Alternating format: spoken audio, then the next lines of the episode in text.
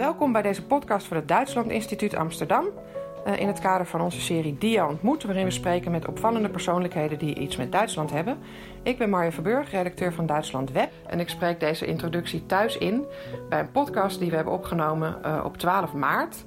En dat was in Groningen met Andreas Blum, directeur van het Groningen Museum en afkomstig uit Duitsland. We hebben elkaar in Leeuwarden leren kennen begin dit jaar in het, tijdens een gastcollege in het kader van 30 jaar eenwording. En in het gesprek met Andreas Blum in Groningen spraken we over Oost-Duitse kunst en hoe Duitsland daar 30 jaar later mee omgaat.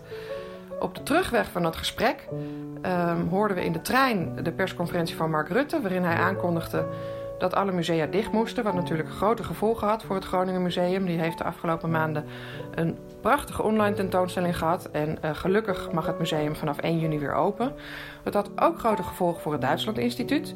Uh, wij moesten allemaal thuis gaan werken. En bovendien werden wij volledig in beslag genomen door de berichtgeving over corona in Duitsland. Maar nu er weer iets meer ruimte is, uh, ook voor andere onderwerpen. Uh, laten we u alsnog graag de podcast met Andreas Blum horen. Het is een prachtig gesprek geworden in de, in de wind in Groningen die om het uh, museum heen gierde. Dat hoor je ook in de opname terug. En Andreas Blum begint te vertellen over zijn familiegeschiedenis. Ik ben geboren in, in Oost-Berlijn. Voor de bouw van de muur, gelukkig, want anders zat ik niet hier. Um, dat was in 1959 en mijn ouders en mijn broer, vier jaar ouder was hij, zaten dus in Berlijn te werken. Mijn ouders dachten, nou ja, die jongens moeten een keer naar school. En die zagen het al een beetje aankomen dat het toch niet zo'n goed idee is om daar te blijven. Nou, zoals velen, dat zijn toen honderden, duizenden. Gewoon normaal met de U-baan van Oost-Berlijn naar West-Berlijn vertrokken. Ja, er was geen muur, dus je kon gewoon heen. Je kon heen weer gaan, je mocht niet verhuizen, je mocht niet blijven. Dan was je een republiekvluchteling, dat, daar stond straf op. Uh, ook op de poging zelfs. Ze moesten wel een beetje geheim houden dat ze dat van plan waren. Mijn grootmoeder woonde in West-Berlijn, dus nou ja, ze konden altijd prima op oma bezoek gaan. Met mij als baby in de kinderwagen. En de beroemde verhalen, ik heb er niks van meegekregen, want ik was te klein. Dat ik op weg naar het westen lag ik heel hoog in de kinderwagen. En onder mij serviesgoed en boeken. Op weg terug naar het oosten naar huis lag ik wel heel diep in de kinderwagen. Oh, dat was de smokkel... Uh, ik was, ik was de smokkelaaskoning, zo werd ik dan later ook genoemd. Dus heel vroeg op de criminele pad. maar ja, ik helemaal brullend in de kinderwagen en niks aan de hand. En het, de mooiste anekdote was degene die dat een, een keer een, een volkspolizist in Vopo, mijn moeder, wilde helpen. Om de kinderwagen de U-baan in te duwen. Beleefd zoals hij was. Mijn moeder zei, oh nee, dat moet hij nu niet, echt niet doen, want daar zitten al die dingen onder de kleine dat het te zwaar zou zijn. Dat dat Precies. En, ze, nou, en, ik red me wel, zei ze. En ja, ik help u wel. En hij hielp. En zei de klassieke woorden van... Nou, die kleine is zwaar. en nu weten we nog steeds niet of hij het niet doorhad. Of wel iets doorhad en niks zei. Want had hij gecontroleerd en had hij gezien dat er onder mij boeken of weet ik veel... Nou, dan had hij natuurlijk wel gedacht... Hé, hey, wat, wat bent u van plan? En dan... Uh, einde verhaal. Ja, dit is, goed gegaan en dan nog, weet ik veel, enkele keren. En dat was dan de laatste keer. Ja, we horen ondertussen, dat moet ik even zeggen, uh, uh, uh, de wind waaien hier in Groningen. Die waait hard om het museum heen. Hier waait altijd wind. Hier waait altijd wind, nou ja. Maar de, dus als de luisteraars denken, wat is dat voor een achtergrondgeluid? Dat is de wind in Groningen. Um, maar, ja, maar jouw ouders wilden weg. Je zei, ja.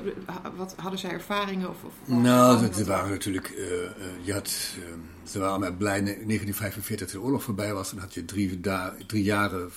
Je was wel arm, maar vrij. Dus dat was een hele mooie tijd eigenlijk, qua gevoel. Maar toen begon de Sovjet-Unie toch door te krijgen... Nou, volgens mij houden wij dit stukje Duitsland. De Koude Oorlog begon.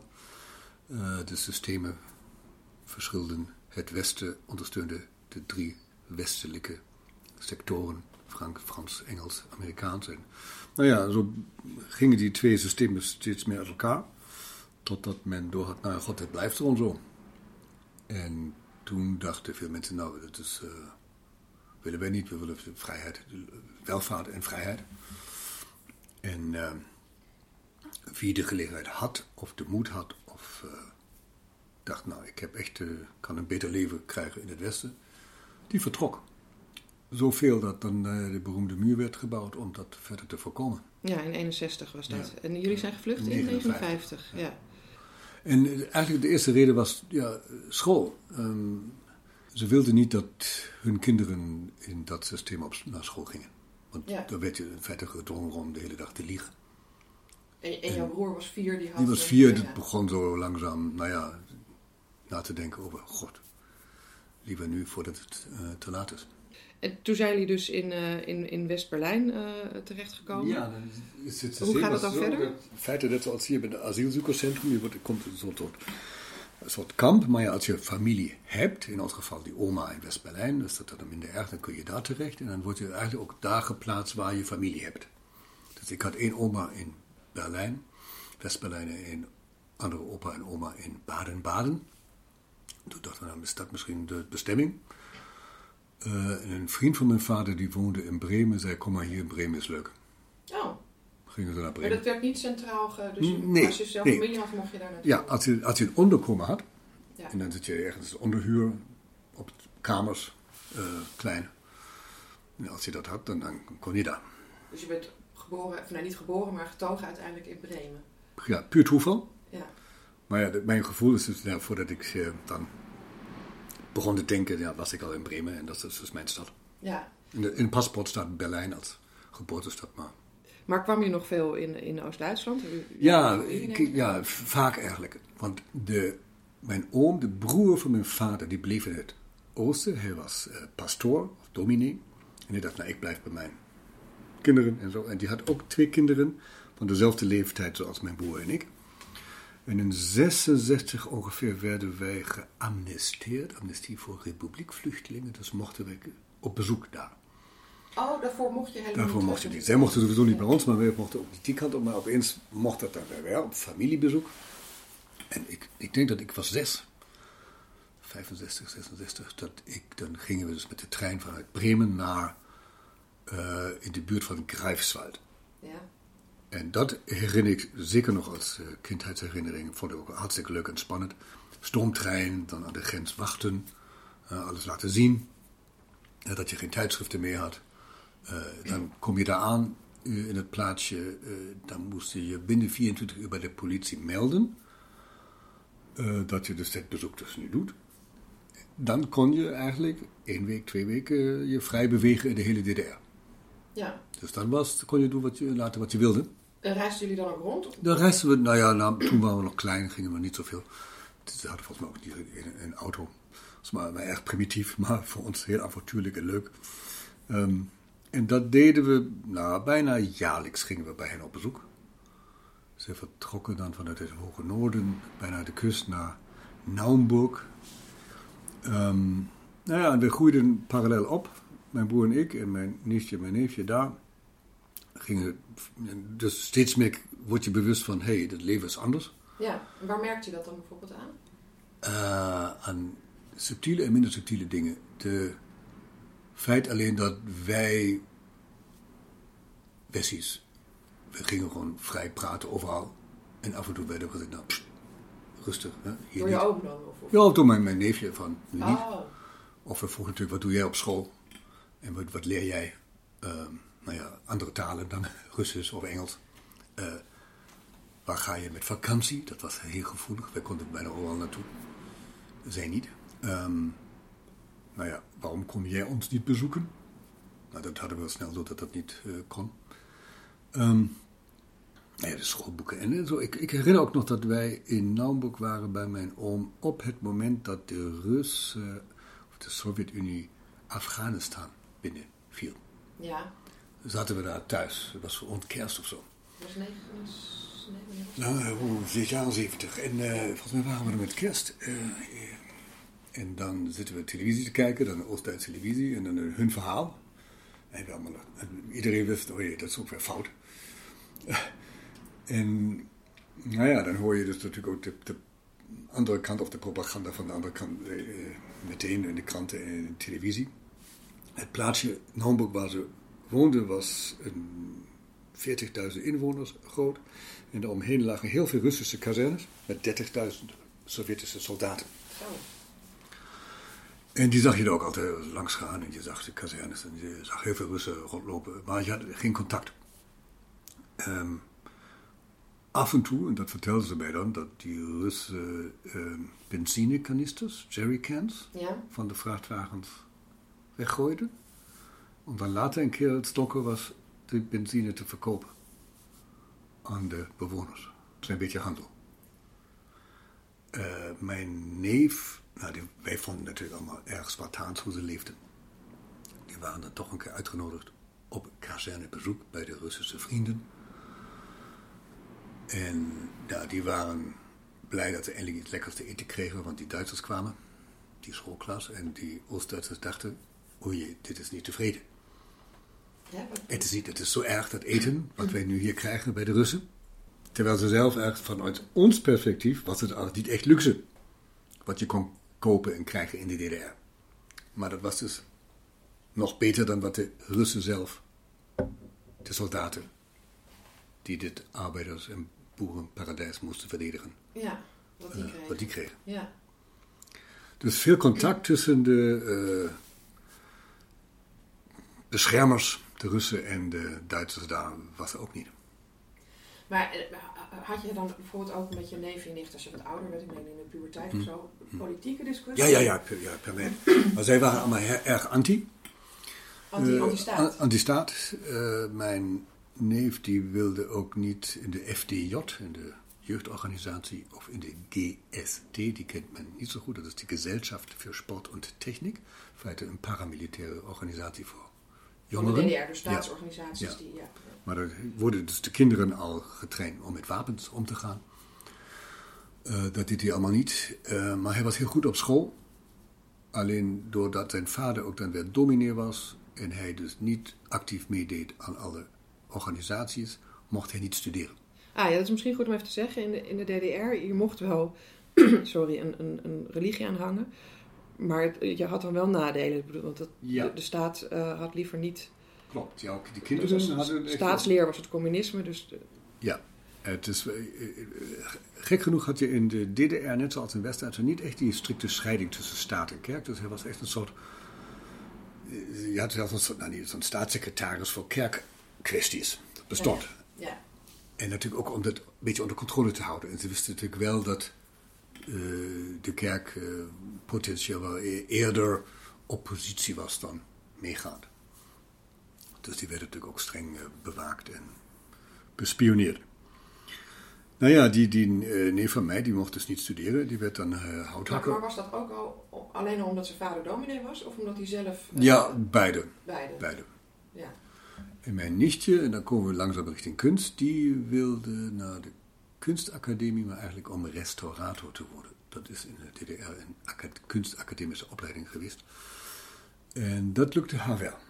Oh, oké. Dus, het was dan niet Dus die kon wel haar droombaan of studie volgen. Misschien Ja. ook omdat, nou ja, wie wil dat nou worden? Oké, maakt niet uit. Eh, Als je dan arts wilde worden, dan had je echt een probleem. Ja, maar en jouw neef moest hout Die werd houthakker. Ja. Eh, ja, woudarbeider tot 89. Ehm, nou ja, en toen werd ik ook wat ouder en begon meer interesse te hebben in, in geschiedenis, kunstgeschiedenis. En ging ik dan ook in de jaren 70 ook bij haar in Dresden op bezoek. Ze was iets ouder, studeerde, studeerde al. En nam mij ook mee naar ateliers van bevriende kunstenaars. In, in Oost-Duitsland. In Dresden dan. In Dresden? Ja. ja. Ehm, en dat was natuurlijk zwaar indrukwekkend natuurlijk met die mensen praten die allemaal een baan hadden zoals eh heizer. Hoe noem je dat? Iemand die, die, die- ja, die, nee, niet niks techniek, die grote kolen in de ovens Oh. deed, zodat het, eh, het ziekenhuis warm was of zo. Hè? Dus die, Oh, zoiets. echt fysiek Echt. warm maken ergens. Ja. Eh, die hadden dus hele primitieve banen om ja, een baan te hebben en dan konden ze dan een beetje eh, kunst maken. En met hen ging ik ook naar een tentoonstelling Ja? van de officiële kunst. Was waarschijnlijk een soort bezirksausstelling. Ja, is een nationale. En elk bezirk had er een eigen sectie. van een, een wijk in een... eh, Nou, wijk, dat is een soort eh, provincie. Oh, oké, ja. Regio. Ja, ehm, en eh, daar hing dus kunst die ik toch nogal interessant vond. Ook best divers. Niet alleen vrolijke arbeiders. Maar nou, En eh, dat zag men ook zo, maar ik, ze zeiden ook tegen mij, nou let goed op, ook wat hier hangt is allemaal goedgekeurd door de staat. Ten eerste, als je kunstenaar wilt zijn, moet je lid zijn van de kunstenaarsbond. Ja. En dat lukt ook niet. En dan moet je je ook politiek correct gedragen. En als je dat niet doet, kun je uit die bond ook eruit geflikkerd worden. En dan wordt je dus ook niet meer Dan tentoongesteld. Of kun je niet meer Nee. tentoonstellen. En eh, zelfs diegenen die dan lid zijn van de kunstenaarsbond, die hangen dan allemaal. Dan vraag ik natuurlijk, waar is de catalogus? Dan zeggen ze, hm, nou ja, die catalogus kan niet gedrukt worden, omdat op de dag voor de opening nog de SED-partijsecretair, die gaat nog een keer rondlopen en kijken of alles maar correct is. En als die denkt, nou, dit is het gaat toch niet, dan gaat het eruit. Oh, dat gebeurt. Ja, Dus je kunt er een catalogus drukken als je niet weet wat er hangt. Dus pas na de dag Nou, meestal na de afloop van die tentoonstelling, als het, als het papier was, kwam er wel nog uiteindelijk nog een catalogus. Jeetje, en in welk jaar was dat? Dat je daar... Ik schat iets 64, 74, 76. Ja, zoiets. ja, ja. Dat was jouw eerste ervaring met DDR-kunst, Ja. kunnen we zeggen. Ja. Ik vond dat heel spannend. Toen ging ik ook naar een, een vriend van vrienden die was, eh, werkte in een museum. En die eh, had ik ook nog vrolijk verteld hoe interessant ik die tentoonstelling wel vond. En hij zei, nou ja, en dit en dit en dit hangt er allemaal niet. En die liet me dan kunst zien van schilders die dus nooit een kans hadden om mee te maken. Die niet meewerkte met het regime. Precies. Ja. Maar dat had hij dus wel ergens achteraf. Ja, ja, die, die kende die dan weer en die wist het dan wel.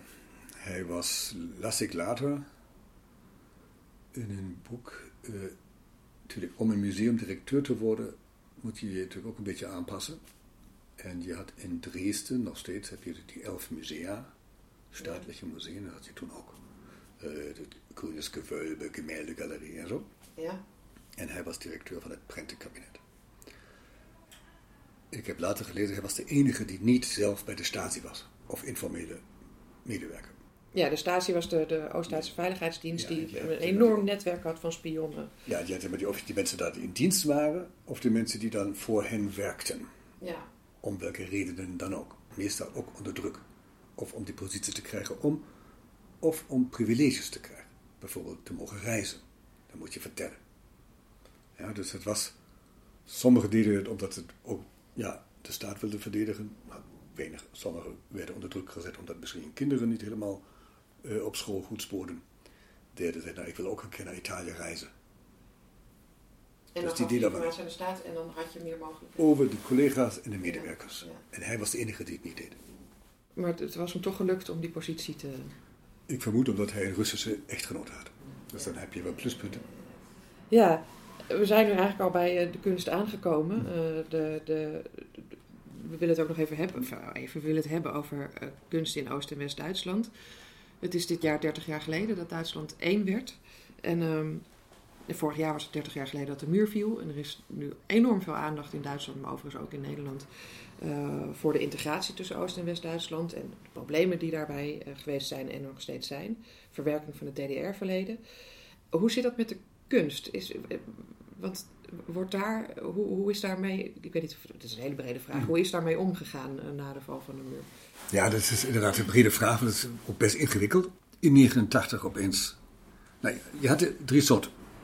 Ik chargeer een beetje drie soorten. Kunstenaars die gewoon lekker meededen met de staat en opdrachten kregen en eh, zelfs lid waren van de partij. Of Willy Zitte, die was zelf lid van het Centraal Comité, dus die zat in de allerhoogste kringen. Jullie zitten was een schilder. Schilder, ja. En dan had je kunstenaars die wel een beetje meededen, maar zich ook niet exponeerden. Dan had je schilders die niet mee mochten doen. En dan had je schilders of kunstenaars die naar het westen waren gegaan. En daar carrière maakten. En soms zeer succesvol. Gerhard Richter, om één te, één te noemen. Ja. Ehm, en nu had je natuurlijk die, die al in het Westen waren en geëtableerd. Nou, dat voor hen verantwoordde eigenlijk niks. Dan had je die kunstenaars die echte partijstrategen waren. Die hadden wel, kregen het wel even lastig, want opeens was de aandacht weg en hun macht was weg. Door de muur was gevallen. Ja. ja. Dus net zoals een partijfiguur, opeens was jouw positie was niks meer waard.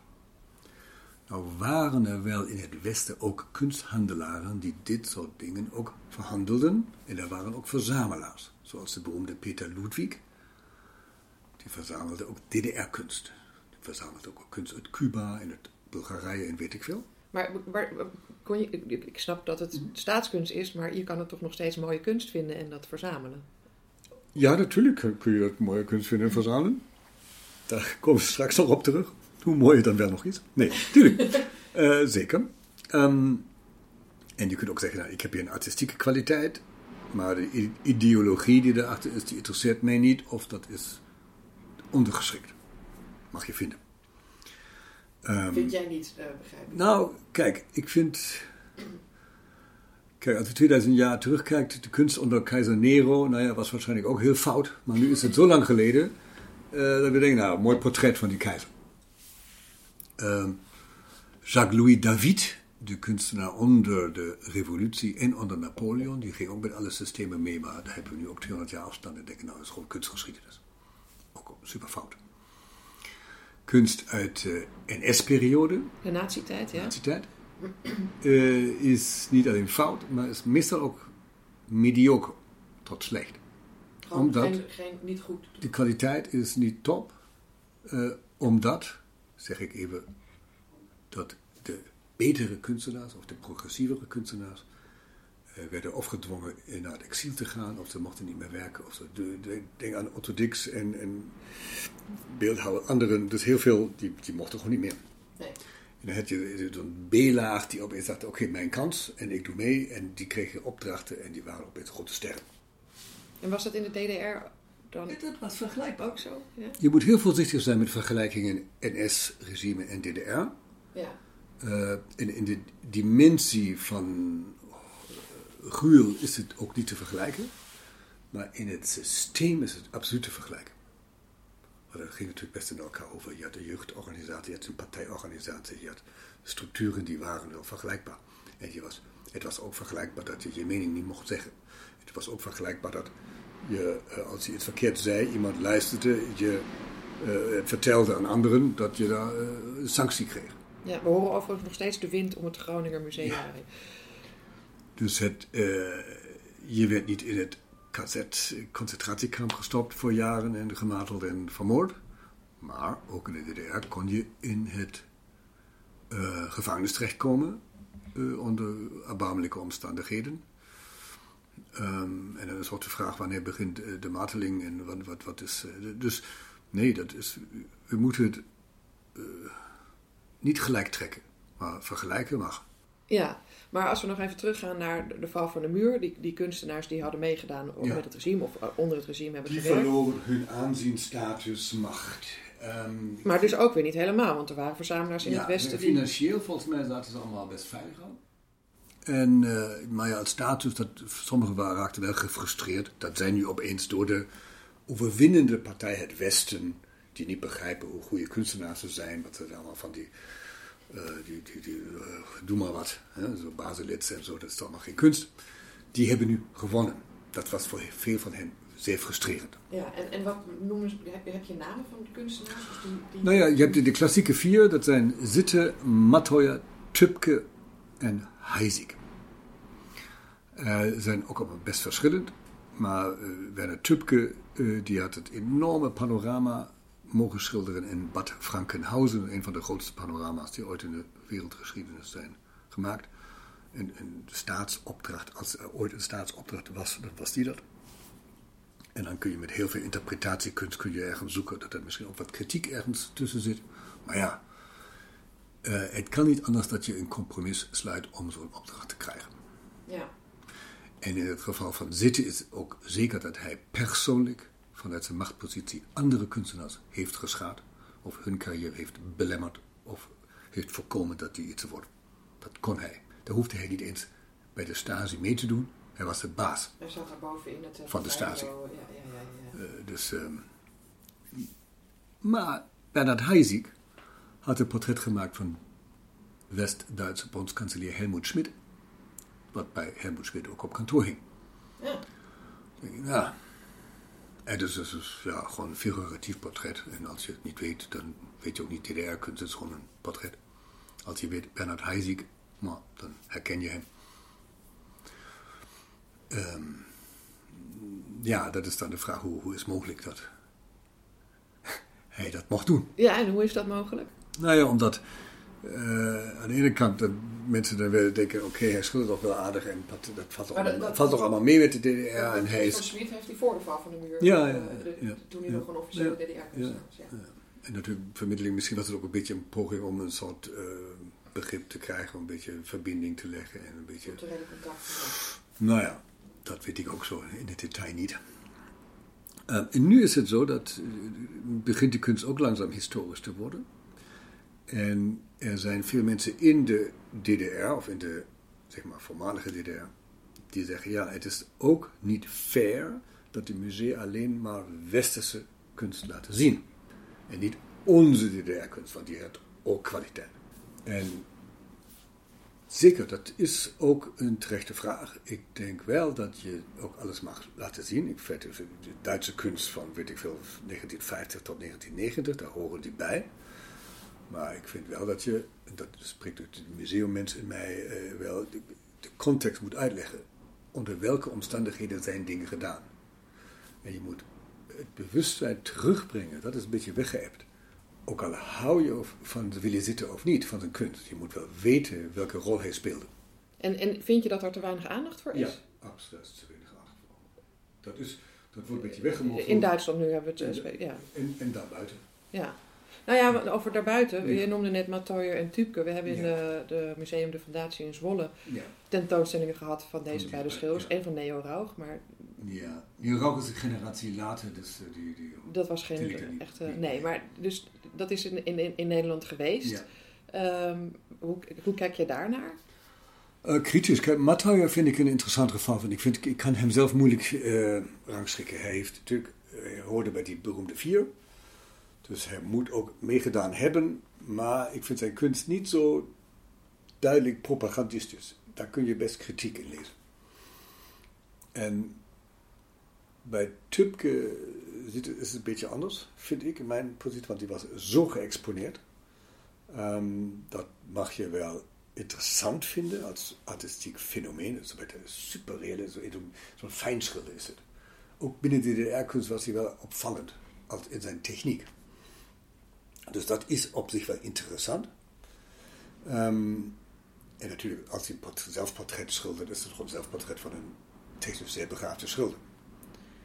Maar ik denk dat je wel ook zijn, die omstandigheden, hoe hij aan zijn opdrachten kwam, moet je wel uh, laten zien. En dat was in Zwolle niet genoeg? Onvoldoende, ja. Hij wordt echt toch een interessante, goede schilder. Ja, natuurlijk zat hij niet in de DDR, maar hij was eigenlijk ook niet zo helemaal erbij. Maar dat vind ik historisch. Uh, heb je dat daar dan met de directeur van de fundatie, ja, Ralf ja, Keuning, hebben jullie het daar dan ook over? Ja, hij wordt over en uh, hij kent mijn mening, ik ken zijn mening en we lachen verder. We zijn goede vrienden. ik dreig hem, als hij Willy zitten doet, dan uh, houdt het op met de vriendschap. Oh, dat is nu een plan? Of, uh... Weet ik niet, ik, ik sluit het niet, ik heb geen idee. Ik, hij mompelt er wel iets over Nou, als hij die doet, dan is het echt voorbij. Dat, dat, daar trek jij ja, dat, dat, ja, daar ga ik mijn kritiek ook openbaar Maar je vertelde eerder ook dat je gevraagd was om... om uh, ja, he, gekscherend zei nou, wil jij die Tubke tentoonstelling niet openen? Ik heb hem sterk afgeraden mij uit te nodigen. Want dat... Uh, nee, deed het dan uiteindelijk niet. Of hij dat niet meer durfde of vergeten was, weet ik niet. Maar, want dan zou je geen leuke dingen hebben gezegd? Of, uh... Nee, dat was ik wel even het archief ingetrokken. En had ik wel het uh, andere verhaal verteld. We, we, hebben het nu over de gevestigde kunstenaars uit de DDR en hoe daarmee wordt omgegaan. En ik begrijp dat er dus, jij vindt dat er meer aandacht voor de context van die schilderij moet zijn. Maar de, de mensen die niet mochten tentoonstellingen, maar wel degelijk ook kunst hebben gemaakt. Uh, die misschien ook, weet ik niet, illegaal werd, werd getoond. Ja. Jij hebt wat gezien toen je in 76, wanneer was het, in Dresden was. Is daar aandacht voor? Wordt dat ook herontdekt? Nou, ik vind ook te weinig. Uh, want dan heeft eh, de oude garde toch nog. In die zin de openbare mening onder controle door te zeggen van nou ja, wij waren het. En die anderen werden toen weggemoffeld. En nog steeds zijn die onderbelicht. Enkele kenners, experts weten wel over wie het gaat. En laten die misschien hier en daar even zien, maar ze hebben niet de status kunnen bereiken die de oude hadden. En ik heb het over namen die dus ook niemand kent zoals Hermann Glöckner en uh, Altenburg en Karl Friedrich Klaus en zo. die toen al gehandeld werden als dat zijn de goede, maar die mogen niet. En, en die maakte kunst in de jaren 70, 80? Ja, de hele, hele DDR-periode. Ja. ja. Dus meeste, soms, ik weet het, die leven volgens mij allemaal niet meer. Ehm, maar is er ergens nog werk van hen? ja, ja, zeker. En, en musea hebben dat ook. Ook daar. Maar ze hebben nooit die status kunnen weten te bereiken. Dan is de vraag achteraf, hebben ze de kwaliteit wel gehad? Nou, ik denk het wel. Dat is dus de kans niet. De- hetzelfde geldt voor veel exilkunst uit de jaren 30. Hè. Je hebt enkele beroemde, je hebt Nolde, waar je ook nog denkt, hé, hey, die was eigenlijk een nazi. Eh, Otto Dix en anderen die dan eh, wel uiteindelijk na de oorlog wel naar voren kwamen. Maar je had ook heel veel kunstenaars die door de nazi-periode eh, echt verdwenen en dan ook nooit meer terugkwamen. Misschien omdat de tijd verder ging en de kunstmode was Ja. verder gegaan. Dus die hadden pech. Het zijn er gewoon een beetje uit de geschiedenis gevallen. Ja. Ja. En dat lijkt dus nu ook voor veel van die Oost-Duitse Ja, ja. eh, niet-regime Ja. kunstenaars. Exact, zeker. Ja. Ja, En dan daar heb ik ook veel discussie op met eh, collega's in het Westen. Ik had, nu dat je het vraagt, ehm, ik had bij de Nationaalgalerie in Berlijn gevraagd: hebben jullie misschien iets leuks het expressionisme? Eh, Blauwe Reiter Brugge en zo. eh, jullie zijn aan het verbouwen, misschien kunnen jullie iets lenen. Nou, dat lag allemaal moeilijk, maar misschien of ik een tentoonstelling van DDR-kunst wilde tonen hier in Groningen. hier in Groningen. Ik zei, nou, dat is eer- eerder iets voor mijn vriend in Zwolle. Maar eh, als we een, een overzichtstentoonstelling van kunst, van kunstenaars uit de DDR, namelijk de officiële, de inofficiële en de gevluchten. Ja, Basis Richter. Dat is interessant. Ja. Maar dan kun je ze allemaal, dan hang ik ook zitten naast Richter. Ja, ja, ja. Want dan wordt het een, krijg je een discussie. En dan noemde ik ook deze namen. Dan heb je, hebben jullie dit, dit, dit, dit dan ook. Dan hoor je niks meer. Ja, want dat, vinden ze het risico te groot? Of wat- is dan de... Dan, dan denken ze, oh god, die die weten veel. Maar ik zou toch denken, als ik een Duits museum was, zou ik dat zelf in Duitsland ook willen laten zien. Het probleem dan daar is dat je alleen maar verkeerd kunt doen. Ja. Of je doet die of die. En dan durft ze toch de discussie weer niet aan. Ik, ik, ik moet nu meteen denken aan, ehm, eh, eh, ik geloof dat hij nu net afgelopen is, de, de Nazi-design tentoonstelling in eh, Den Bosch. Eh, dus door een Nederlands museum gemaakt over design dat de nazi's gebruikten. En eh, wij hebben voor Duitsland Web destijds eh, contact gehad met wat veel van wat daar getoond wordt, komt uit depots van Duitse musea. Dus die Ja. hebben dat uitgeleend. En we hebben een, eh, iemand van zo'n Duits museum gesproken. En die legt dus uit, nou ja, wij tonen dat niet. Maar we zijn wel heel benieuwd naar de reacties in Ja. Nederland. En we zijn ook heel benieuwd hoe dat ontvangen wordt. Ook met het idee of je dat in Duitsland zou kunnen doen. Dat, dat, met die, dat, dat, dat dat heel ingewikkeld ligt om dat in Duitsland te doen, dat snap ik wel. Maar dat, dat geldt dus ook voor die, voor die Ja, DDR-kunst, Ja. Kennelijk. dat is, eh, daar, zijn, daar zijn we belangen, daar zijn we mensen, daar zijn we handelaren, dat is weer geld, daar is weer zijn gevoelens, politieke uh, rücksichtnames. Alles speelt mee. Ja, ook 30 jaar na de val van de muur nog. Ja, en, en er zijn wel tentoonstellingen geweest die veel discussie hebben opgeleverd. Er waren eh, eh, aan beide kanten. Je had in, in Dresden opeens hebben ze het hele museum heringericht. en Alles was, alle DDR-kunst was weg. Dat moet je ook niet doen. Dan worden de mensen wel een beetje boos. Dat is ook niet eerlijk. Dat hoeft ook niet. Eh, maar andersom ook niet. En als je dan een zitten ophangt en dan even zijn politieke rapporten daarnaast legt, nou ja, dan krijg je weer.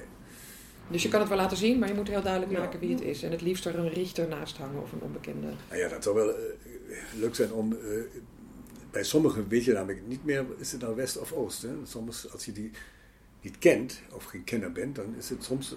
Je kunt niet meteen zeggen naar Oostkunstenaar, Westkunstenaar. Soms wel, maar niet altijd.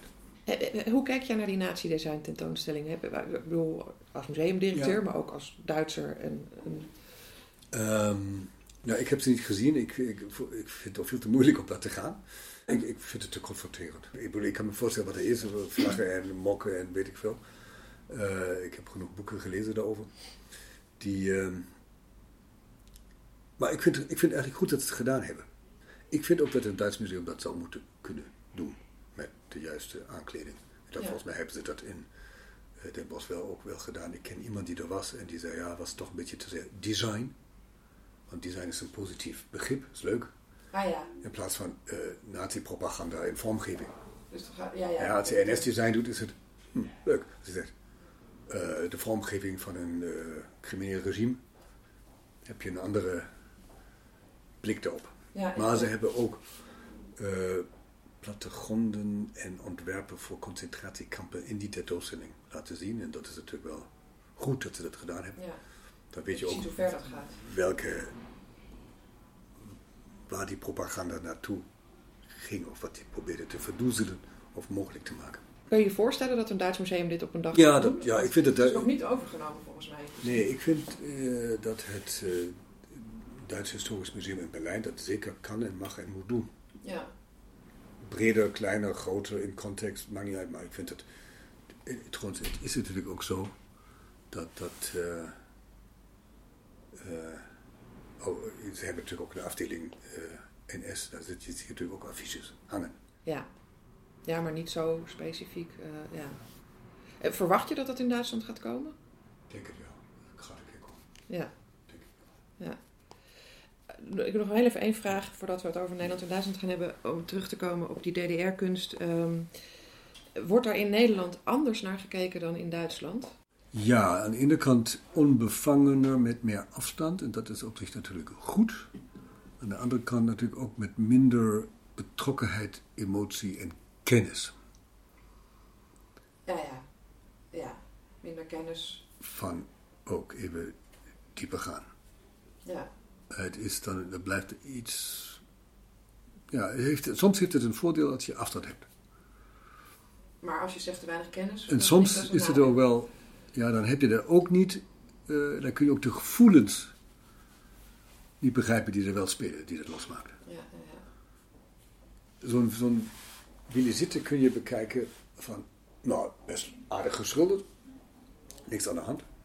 Maar vraag je iemand die in de DDR in het gevangenis heeft gezeten, omdat het regime wat hij vertegenwoordigt, hem jarenlang in Boutsen in een kleine cel heeft opgesloten, die kijkt er anders naar. Ja. En die empathie ontbreekt dan hier door die afstand.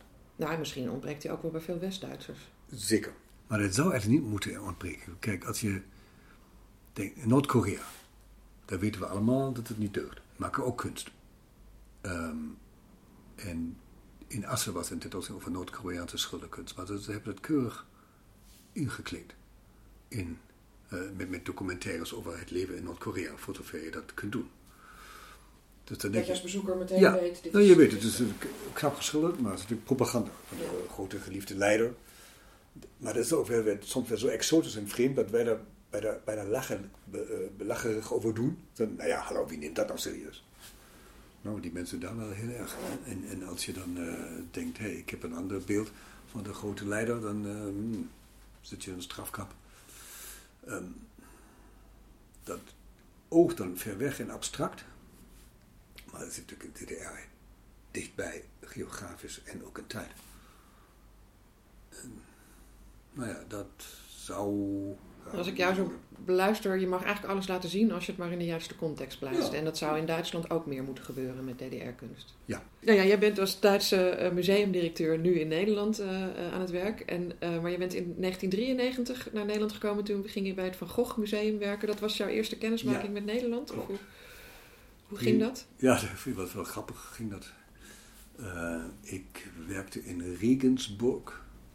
Ik deed daar de tentoonstelling in een klein museumpje. En ik kreeg een tip dat het Van Gogh Museum een hoofdpresentaties, dus een hoofdtentoonstelling zocht. Toen dacht ik, nou, dat is eh, leuk, maar wat het- heb, ik daarmee te maken? Ja, toch, ga toch maar even solliciteren, want wat jij doet, dat is oké. Dus ik ging even informeren. En die, functieomschrijving was exact wat ik in Regensburg deed, alleen dan natuurlijk groter. En eh, mijn vrouw was nog nooit in Amsterdam geweest. Ik dacht, nou, ik ga solliciteren. Misschien nodig ze me uit. Wie kent je Amsterdam?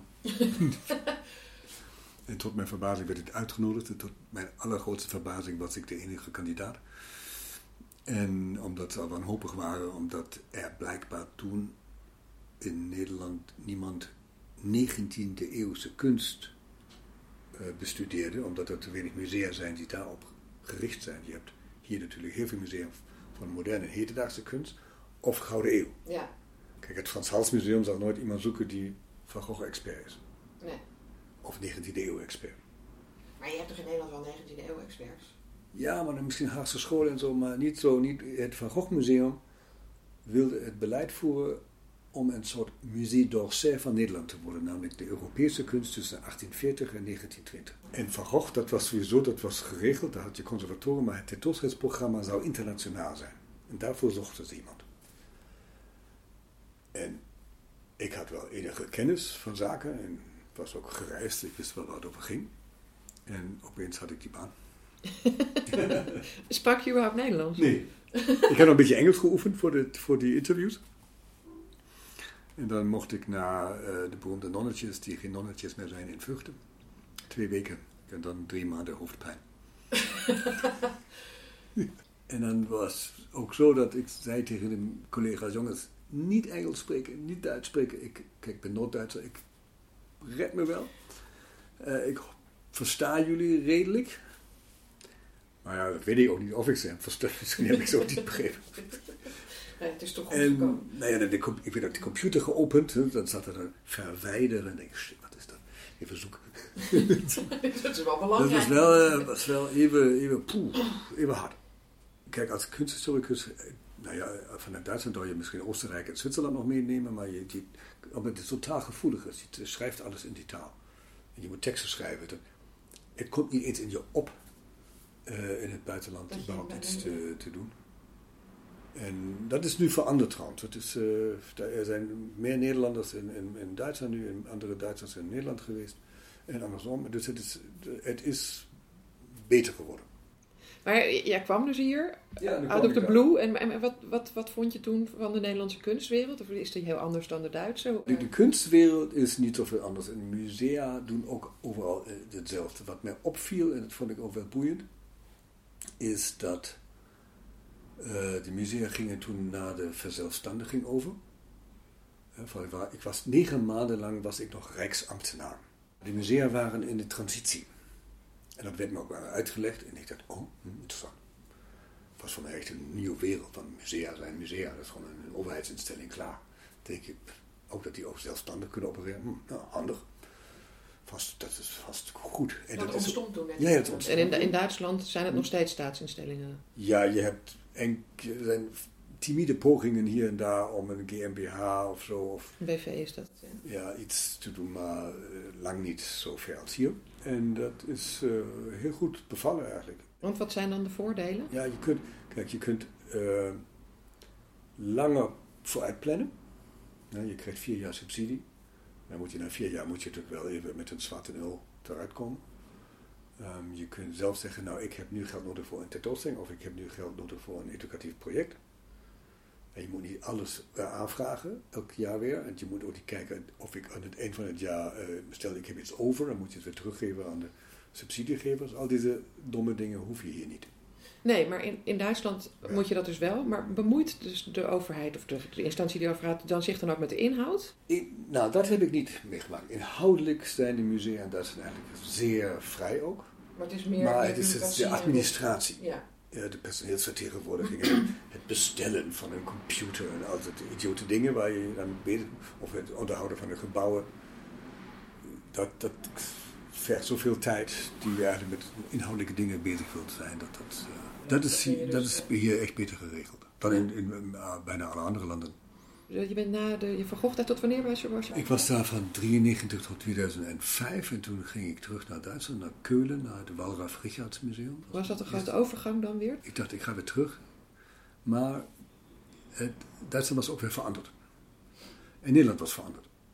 Ik moet echt zeggen dat tussen 93 en 2005, daar had je eh Pim Fortuyn en Theo van Gogh. Ah ja. ja. En ik zag, omdat je natuurlijk wel toch een beetje afstand hebt, je observeert meer wat er gebeurt hier. Je vergelijkt en je kijkt een, beetje, een klein beetje meer afstand. En wat is... En ik herinner nog, op, eigenlijk op die talencursus begon het al. Want je hebt als Duitser had je een beeld, nou, Nederland is een beetje Amsterdam en alles mag. En, eh, en iedereen is links. Of liberaal. Eh, nou ja, die, dat werd me wel snel afgeleerd dat dat zo was. In Vught hebben Ja. ze dat uitgelegd. Nou, die- niet uitgelegd, maar daar kwam je dus die mensen tegen daar die dan die lessen gaven en wat die dan allemaal zo zeiden over politiek, denk ik, wow. Dat had, dat ook, daar kwamen ook uitingen waarvan ik dacht, dat had in Duitsland niemand durven zeggen. En toen dacht ik, oké, die dat bestaat hier dus ook. En toen was ook uh, de wijsvinger die richting Duitsland ging, wat, toen begon ook het, het koloniaal verleden meer uh, te spelen in Nederland als probleem of als erfenis. Ja. Dat was nog niet de Zwarte Piet discussie. Nee, nee. Maar er begon wel veel discussie over Indonesië en zo. Ik denk, hé. Hey.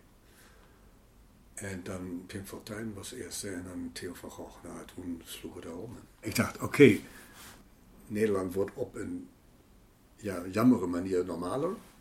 En Duitsland werd aan de andere kant, zelfs onder Merkel, uh, werd allemaal wat liberaler. Dat is wel opvallend. De verschillen werden uh, niet meer zo groot, vond ik. Nou, toen ging ik dus naar Keulen. Keulen is ook wel een uh, eigen biotoop.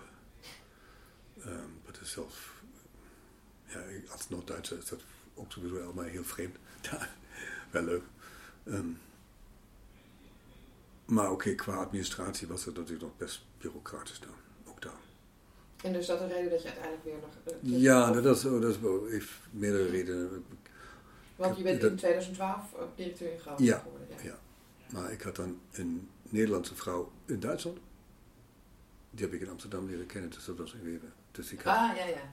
Toen waren we daar en nou, de kinderen die, bijna, bijna zoals bij mezelf, de kinderen worden ouder. Waar moeten die naar school gaan? We moeten vluchten. en de moeder, eerder dan ik, ik kon die systemen zijn, ik, ik snap je nog steeds niet wat dat allemaal HAVO en MAVO, wat dat allemaal betekent. Uh, maar dus, nou, terug in Nederland misschien een keer, ja, prima, als zich een mooie gelegenheid voordoet. Niet, niet alles, maar nou, toen kwam het Groningen Museum een keer langs en hé, hey, dat is natuurlijk interessant. Maar, want eh, je hebt dus wel ervaring in Nederland, maar eh, hoe merken ze hier in het Groningen Museum dat, jij, dat ze een Duitse directeur hebt? Moet je de collega's vragen, vrees ik. Wil ik liever niet horen. Nou, geen idee. Kijk, ik heb uh, heel veel museumervaring in Nederland, in Duitsland, maar ook internationaal. Dus los van of ik, waar ik dan vandaan kom, heb ik veel kennis en ervaring en een groot netwerk. En dat gaan we hier natuurlijk ook benutten. En de zaalteksten zijn hier nu ook in het Duits. Dat heb je ingebracht. Dat heb ik ingebracht. was alleen Nederlands en Engels hiervoor. Ja, en dat hey, we zitten hier zo dichtbij en dat is een service en ik kan het zelf vertalen of redigeren kost niks. Of ik vertaal, meestal redigeer ik. We hebben, ik. Soms vertaal ik, maar meestal vertaalt iemand anders, maar dan lees ik het nog een keer. En als ik jou zo hoor, jij gaat niet nog een keer terug naar Duitsland? Of nee, hoe? nee, nee, geen behoefte ook en ook waarom. En uh, mijn pensioengat is waarschijnlijk sowieso veel te groot dat het heen en weer. Nee, nee. Ik zit hier prima. Ik vind het, hier kun je zoveel leuke dingen doen. We hebben ongelooflijk veel besproken. Hartstikke bedankt dat wij hier, uh, nou, voor, voor de tijd die je voor ons genomen hebt. Ik heb te danken. Ik hoop dat het een beetje interessant is. Het was hartstikke interessant. En uh, uh, nou, aan alle luisteraars bedankt voor het luisteren. En we komen binnenkort met een nieuwe podcast in de serie Die je ontmoet.